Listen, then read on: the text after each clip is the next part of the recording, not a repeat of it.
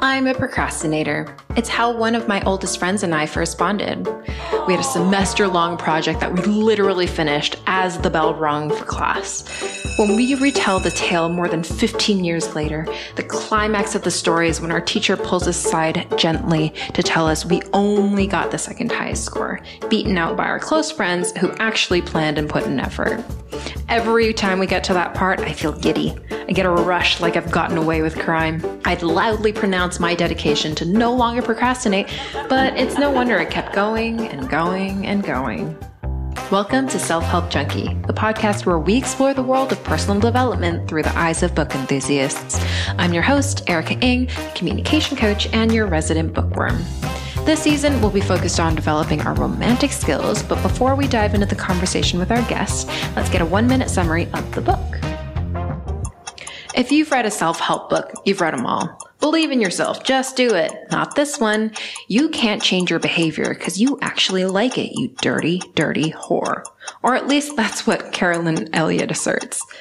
Existential kink guides you to explore your unconscious reasoning for what others may attribute to bad luck or external circumstances. Maybe you lost your three jobs because you actually like being taken care of by your parents. You take things personally because you like feeling like the main character. It doesn't stop in learning about our shadow selves. She leads us through how we can make turn on of turn offs and how to accept all parts of ourselves.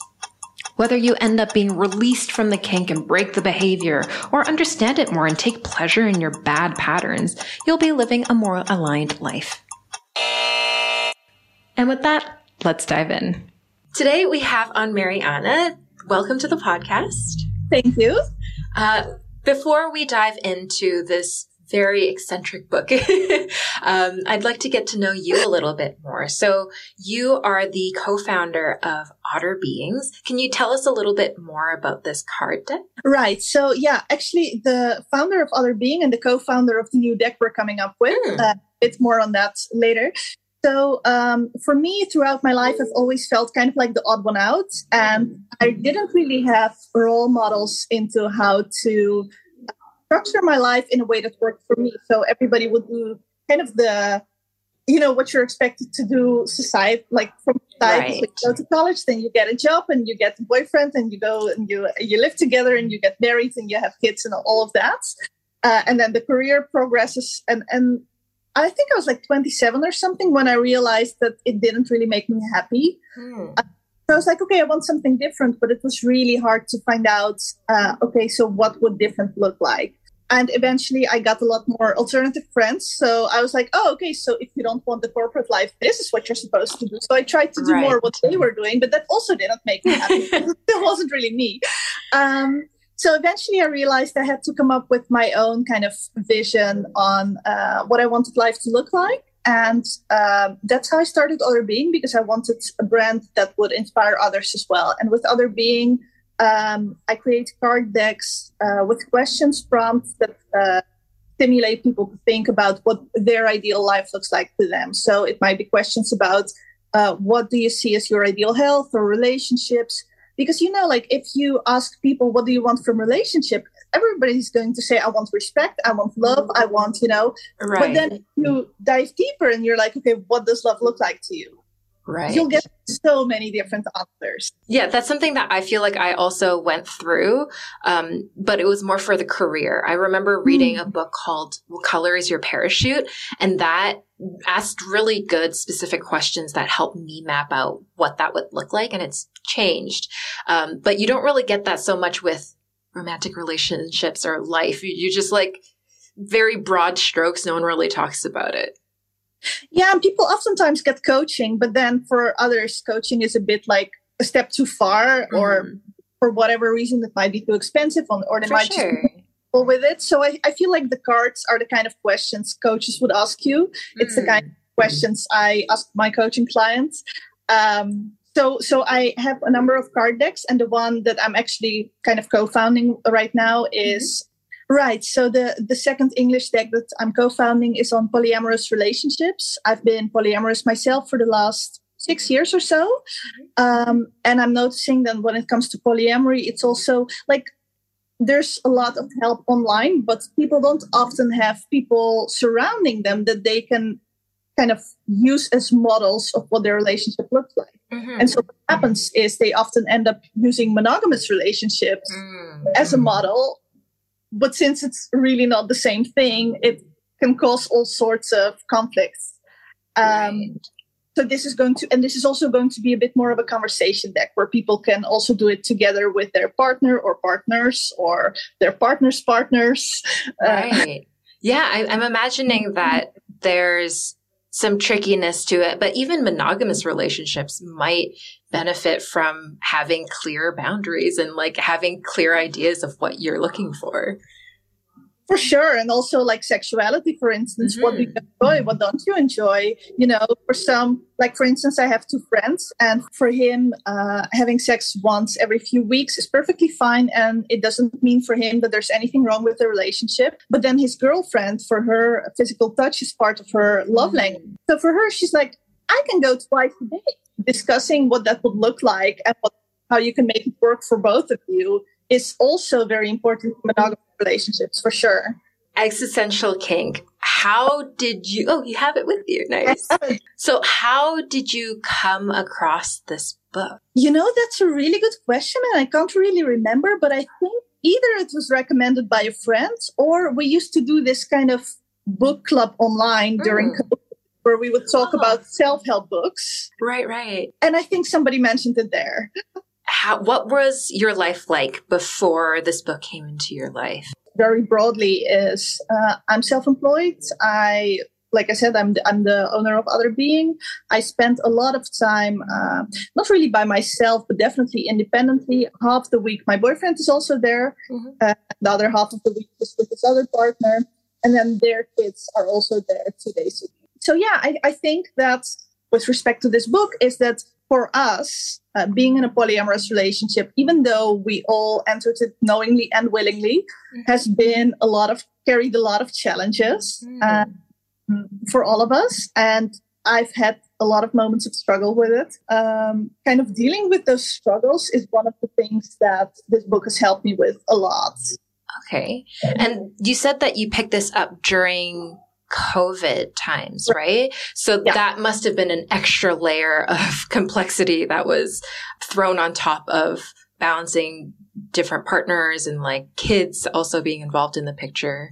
You know, that's hard for me to, to answer. I'm not really sure about that. So the thing is that uh, my partner and I, we moved in together two weeks before the pandemic started. Oh my God so it's kind of hard for me to say this was because of the pandemic because I think a lot of things were just because of him and me moving in together. Right, right, right, right. I mean, it's also you move in and you don't realize like what moving in meant at the beginning of the oh, pandemic, yeah. right?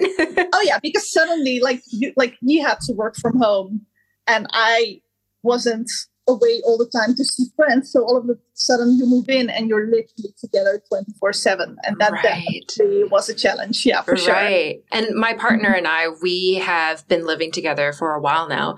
But during this uh, trip around Europe, it's also been like, literally we have not spoken to another friend for 20 days and oh, didn't really think about that when we first started going on the trip. We were just like where are we going? Where are we staying? What are we eating? But we didn't think about right.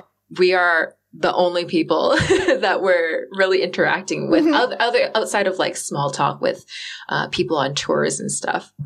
Um, but yeah so in this book so when you picked this book you'd mentioned that it changed a lot of things for you, but also there's some issues with it. Can you explain a little bit further about why you said that? Yeah, for sure. So existential kink uh, is based on this idea that um, a part of us, this kind of shadowy part of us, wants us to, well, doesn't want us to suffer per se, but wants us to feel pain. Mm. And so when it comes to sexuality, uh, this is kind of well, widely accepted in the BDSM scene. Mm-hmm. But then when it comes to n- normal life, we kind of try to act like that's not the case. Mm. And and that all the things that happen to us, we don't actually want them to happen. And according to the writer, thing uh, that happens to us is because we want it to happen, but she does say like especially the pattern things. Like if you're in a poor relationship in a certain way, like five times in a row, maybe there's a part of you that wants to be in it. Right. So she's had a lot of backlash because of victim blaming, which I kind of understand. But then for me, I would say the book has been mostly just very, very empowering. But yeah, I, I guess that will kind of depend on um, um, how do you call it, like your locus of control, like where, where right. you or you know like if, if if you feel like you're in charge of your own life then this book is a really great help. And if you feel like life is happening to you uh, then yeah i can definitely see how this book would feel like victim blaming. Maybe it doesn't take into consideration some of the more nuanced systemic pressures that someone may have but as a person who feels like they do have control of their life I've, i feel like i've lived a pretty privileged life overall. Mm-hmm. Um, I feel like, yeah, it, it is helpful. But I think with any self help book, different books for different people, right? It's not one size fits all. Um, but with that out of the way, let's actually dive into your journey with the book and what jumped out at you. What made a difference in your life? You know, so one of the things when I was reading this, my partner and I were going, I want to call it a crisis, but I'm not sure if that's the right word because it's been in our relationship on and off for so long, pretty right. much since the beginning, is where um, he feels overwhelmed and then he starts questioning the relationship. Mm. And I found this book some like maybe a year and a half ago. And by then I was kind of fed up with the whole thing. I was like, seriously, we've been together for almost five years. You better pick up mind. We've been living together for a year and a half by now, you know? Right. Um, but also I did feel like it was happening to me. I was like, huh, you know, why am I not good enough? What am I lacking? Or, or like, why is he doing this to me? And then I read this book, and this book is like, okay, well, try to assume that a part of you does want this mm-hmm. and then try to examine that what happens there all right then yeah i sat down with the book and i was like okay so what am i getting out of the fact right. that my boyfriend is continuously questioning our relationship and i discovered that actually i'm getting a lot out of it mm-hmm. first of all i'm getting a perfect thing to obsess over so i can't pour all of my energy into other things which is such a nice distraction and then second of all, part of me is also I always say that I'm anxiously avoid uh, anxiously attached, but that's not really true. I think I'm anxious avoidant. Hmm. So because he's continuously questioning our relationship, I'm too busy kind of being worried about that that I don't pull back. Hmm. Interesting.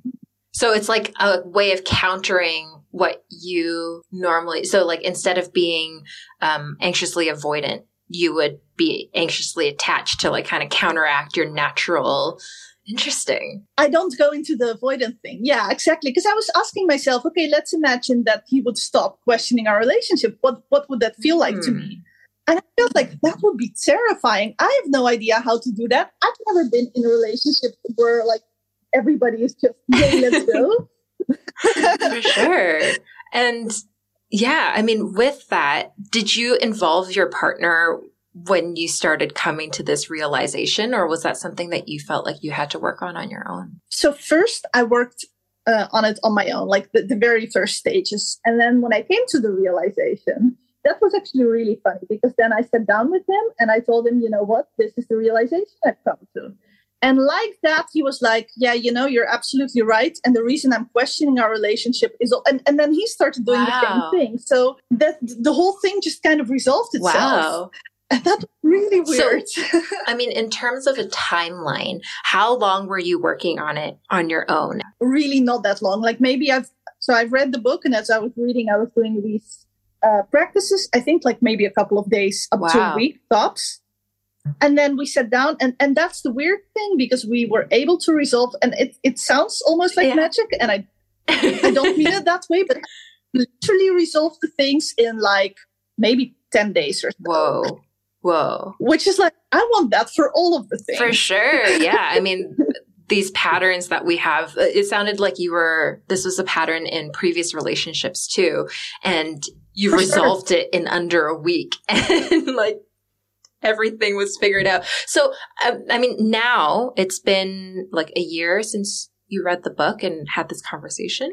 Right. So, yeah, so that's actually the part about the resolving things. So, for some parts, I actually realized that I don't want to resolve mm. them, right? Like, yes, sure, the part of kind of the ego part of me is like, no, I want to be in a relationship the way everybody thinks relationships should be right. like. So that part of me wants to resolve it. But there's this other part that's like, nope.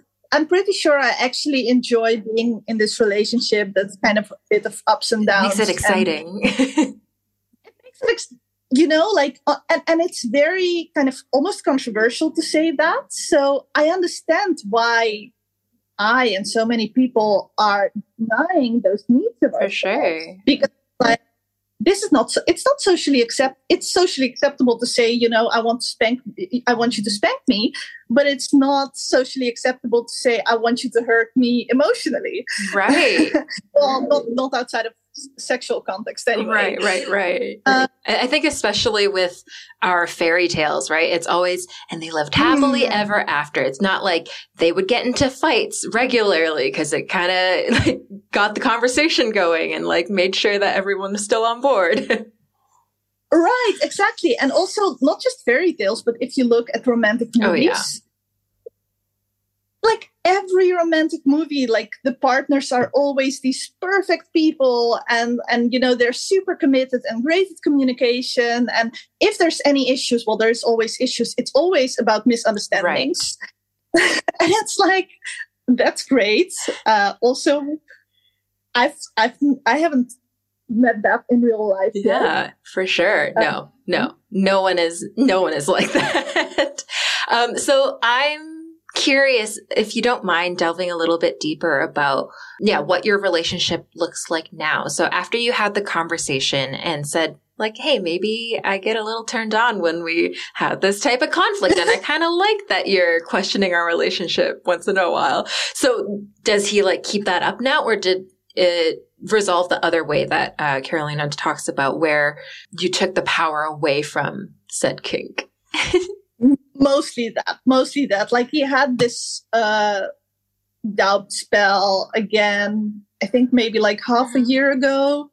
But honestly i think both of us were just too bored with it by then so it away. So it's yeah no it it, it kind of resolves itself. Yeah and of, of course you know that doesn't make a relationship fully resolved. But but one thing and i think that's it's really oh, funny interesting i don't know. So we got in a bit of a fight mm-hmm. yesterday tonight he was with his other partner and I was like laying in bed. I was I was really fuming. I was like, how can he do this? How can he say this? And then I was like, you know, I have, I'm having this call about existential kink in the morning. Uh, let me see if I could just look into myself and ask myself, what do you know? What do I like about this situation? And or like, mm-hmm. do I like this situation? did that and i still don't know why i like this situation but my anger it melted away like within I don't know, 15 seconds maybe. Wow. And I was just lying there. I was like, where did it go? I was I was so furious a minute ago. What just happened? And like for me, that was oh yeah, right. I should do this practice more often because it, it is really, really for sure. Helpful. Yeah, I think I, I also understand that frustration and that anger that you feel in your body and you like try to distract yourself right. and it's still there bubbling. Um, mm-hmm. So yeah, this is definitely a very powerful way of turning it on its head. Let's get into a little bit about the integration because you've led us so beautifully into it. Uh, were there any exercises that um, stuck out to you during your journey of um, trying to resolve this specific uh, conflict? you know, so in the book, she uh, talks about asking whether it kind of turns you on and whether you feel mm-hmm. sexual mm-hmm. about it. Um, Editing Erika here again. So, just a quick explanation on this exercise that we're referring to. Basically, Carolyn takes you through an exercise um, to expand your turn on range most of us have a really narrow range of what we get turned on by, whether that be a sunny day or good food. We don't like rain. We don't like traffic, all these things that we don't like. So we're trying to expand and find pleasure eh, even in things that we naturally don't like. Um, so she gets you into a relaxed state and then she has you pick out something that you're uncomfortable with and really examine how that feels in your body. So for me, the example that came to mind was having people walking really slow in front of me. It makes me want to punch the back of their head. But what does that feel like in my body? So that to me feels like frustration. I start breathing a little bit heavier. I clench up. I am not relaxed. And all of these things, yes, it shows frustration, but it's not that far from being sexually frustrated, right? So the idea is to start feeling those things and being like, Hey, it's not that far from being turned on. And maybe I can find a bit of pleasure in this. Maybe I like that restriction. I like that, um, not being in control. So this is where the BDSM aspect comes in. A, a couple of things that I really liked that she brought up was she uses phrases that you would normally use in the bedroom for dirty talk to get yourself in that mindset because it, it can be a little bit difficult to be like, yeah, I now enjoy walking in front or walking behind slow people. Um, so you'd say something like, Oh, you like that, don't you? You like being restrained and not getting your way. And some other playful statements that she has is, I'll be willing to stop pretending I don't enjoy XYZ tremendously. Or I'm willing to allow myself to know about my weird secret pleasure in XYZ, or it's okay for me to feel forbidden, wicked enjoyment of XYZ without having judgment. Um, yeah, I, I thought that was a really interesting way to turn something that you really hate on its head. And it kind of works. I don't know. Try it. Let me know how it goes. I've done that I ask myself, is there a part of me that craves it? And usually I do feel on a physical level, not, not a, yes, you know, I can come up with it man, thoughts wise, but like on a physical level, I'm feeling like, yes, this is something. And I don't know, maybe for some people it's easier to, to connect to it erotically. For me, not necessarily. I, there, there have been situations, but for instance, like in my relationship, I would say yes, it's often also there. There is this erotic component to, component to it. Uh, but for instance, something else that happened, and that was actually a month after I got the book, and the book has been a huge, huge help. Is that my best friend uh, died mm-hmm. unexpectedly, and obviously, like for me, there was nothing erotic about about going inwards and asking, okay, so on what level? Well, not am I happy my friend died, right? right. Like, obviously, I, I never wanted her to die, um, but kind of on what level am I getting something out of it?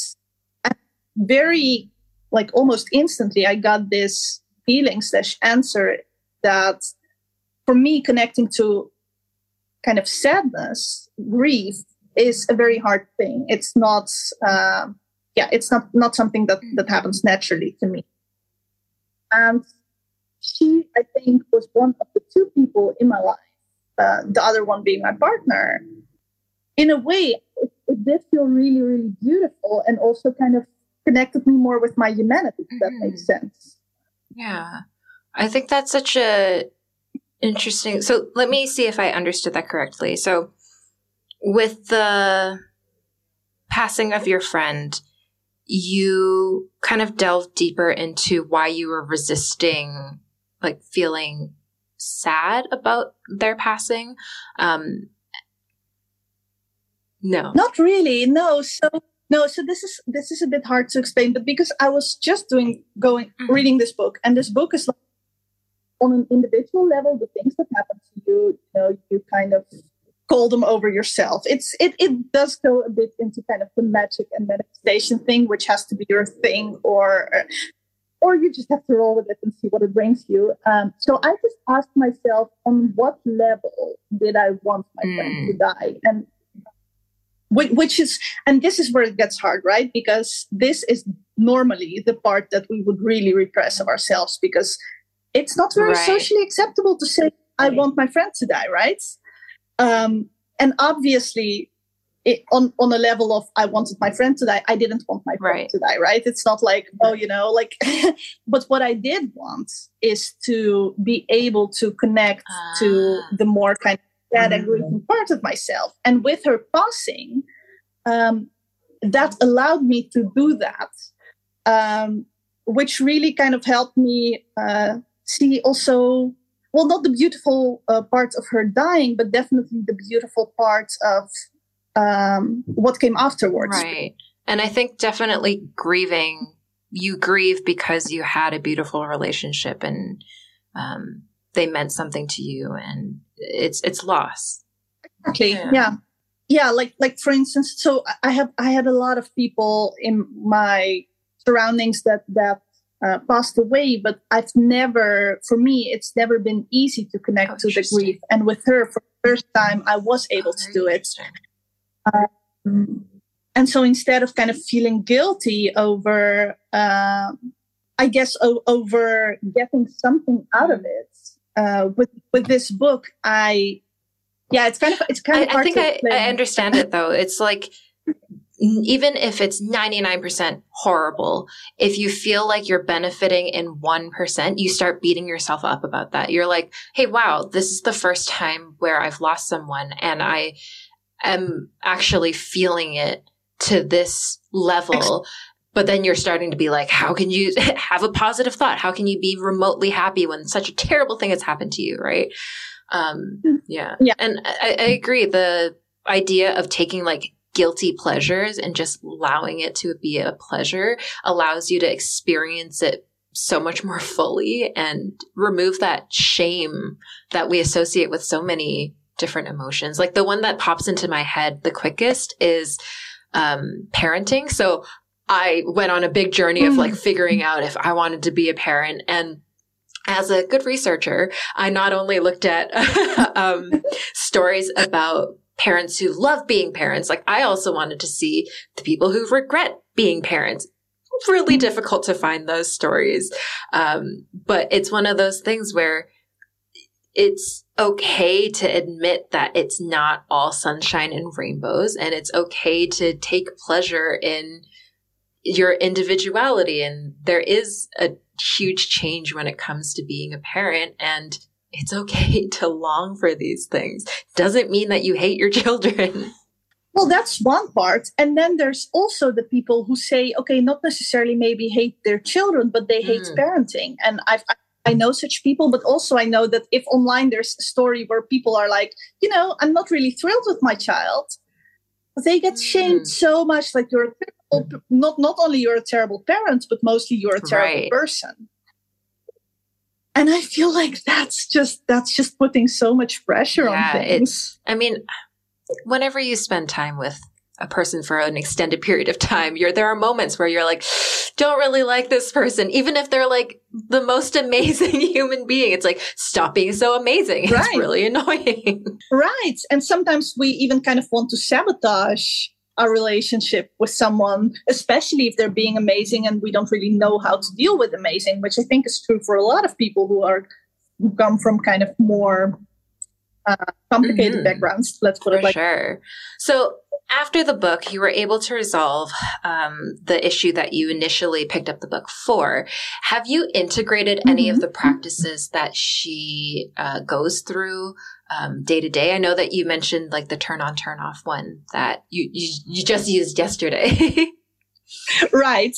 Well, that's the thing. So if I'm honest, I read this book over a year ago, and I wouldn't even be able to mm. recall the specific purposes. But the one thing that really stuck with me is just sitting there and asking myself, okay, this thing that I'm saying I don't like is happening mm-hmm. to me. What part of me is actually happy that this thing is happening to me? And I think that exercise in itself is doing so much for me. And also, I have to say, uh, sometimes it resolves things the way it did with my partner, but sometimes it resolves things because I realize, okay, well, maybe I don't want the things that I want you know, like where I'm like, you know, why is my business not taking off as as as big as I would want it to be? And then I'm like, okay, let's imagine what, what's holding me back. And I'm like, oh my God, I'm absolutely terrified of being a successful business owner. I don't want that. That's scary. I've never been there. That's so much outside of my comfort zone. Right, for sure. and I think that I, I love when a book can leave you with one simple question that it's easy to repeat. Because if you're like, I have to do this 30 minute mm-hmm. meditation every day. no one has time for that. yeah, exactly. Or if it's a book where it's like 20 different exercises. And I'm like, I want to do them all, but also no. Mm, Also, also when? How? I, I mean, I, I'm sure we could practically do it, but there is something in my brain that's like, that's a huge turnoff. I don't want to commit that much time. I've already read the entire book. This is a lot.